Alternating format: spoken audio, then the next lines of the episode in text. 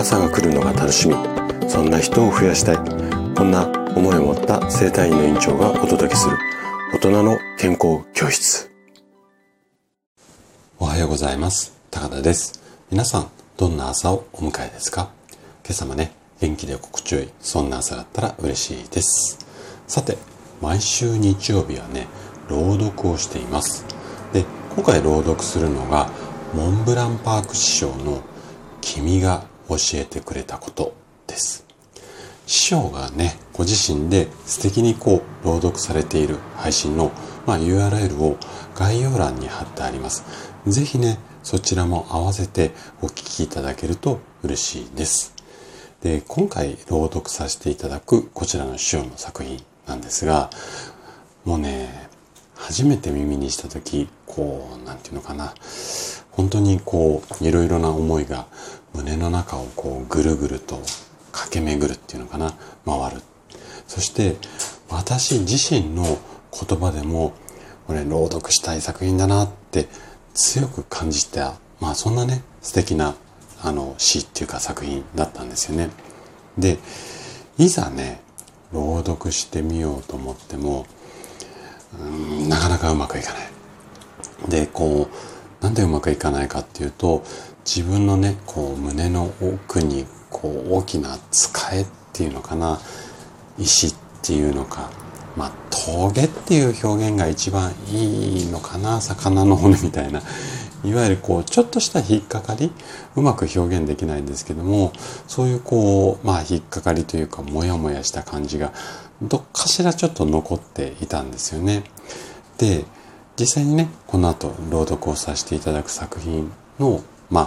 葉をお聞きいただければわかると思うんですけども、今回の作品っていうのは、自分のね、お子さんの、作品っていうか、に向けてっていうか、そのお子さんとの思い出を綴った作品なんですけども、で、以前ね、私がこの放送の中で自分自身のね、自己紹介をしているので、私がどんな人生を歩んできたのかっていうのをご存知の方も多いと思うんですけれども、もしね、ちょっとわかんないよ、知らないよっていう方は、概要欄にトライアングル生態が生まれた理由という、URL を書き込んでありますので、そちらをね、お聞きいただければいいかなというふうに思います。で、実はね、私、離婚経験して、元奥さんとの間に娘がいるんです。で、3歳の時にね、離婚をしたので、ちょうど可愛い盛りというか、おしゃべりがね、ちょうどね、上手になった頃で、本当にね、その声とかね、笑顔にいつも大きな力をもらっていたんですね。で、そんな彼女ももう今はすでに社会人になって、誰に似たのか、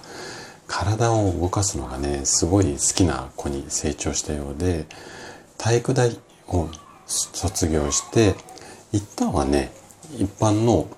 普通の企業っていうんですかね、一般企業に就職をしたんですけれども、ちょっとしたね、ご縁があったようで、臨時職員みたいな雇用体系のようなんですけれども、自分がね、夢だった体育の先生を今年からね、頑張って、一般の企業を辞めて頑張っているみたいなんですよ。で、そんな、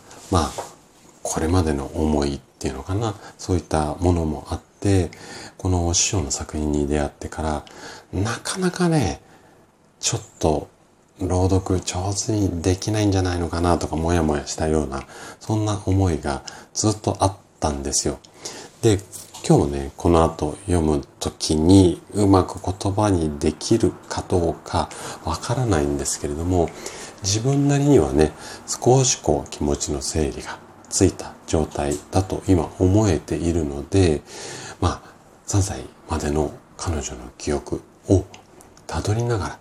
今日はね、こちらの師匠の作品を朗読したいと思います。それではお聞きください。君が教えてくれたこと。君が生まれた。抱き上げられた君を見て、涙が出た。悲しい時に出る涙ではない。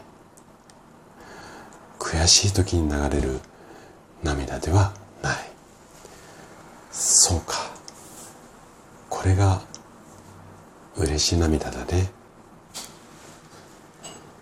僕は嬉しいのに泣いていたんだ。君から教えてもらった大切なこと。嬉しい時も涙が出るっていうこと。おいしいねという時の君が好き。おかえり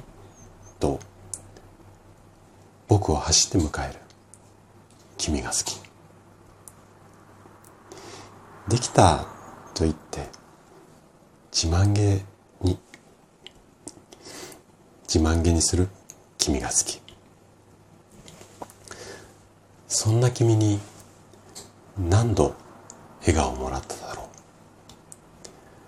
そうか、笑顔は人を喜ばすんだ。君から教えてもらった大切なこと。笑顔をもらうととっても嬉しいということ。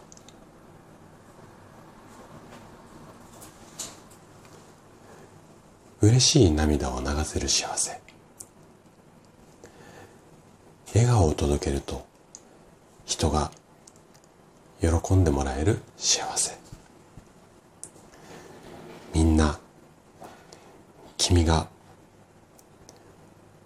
教えてくれたこと。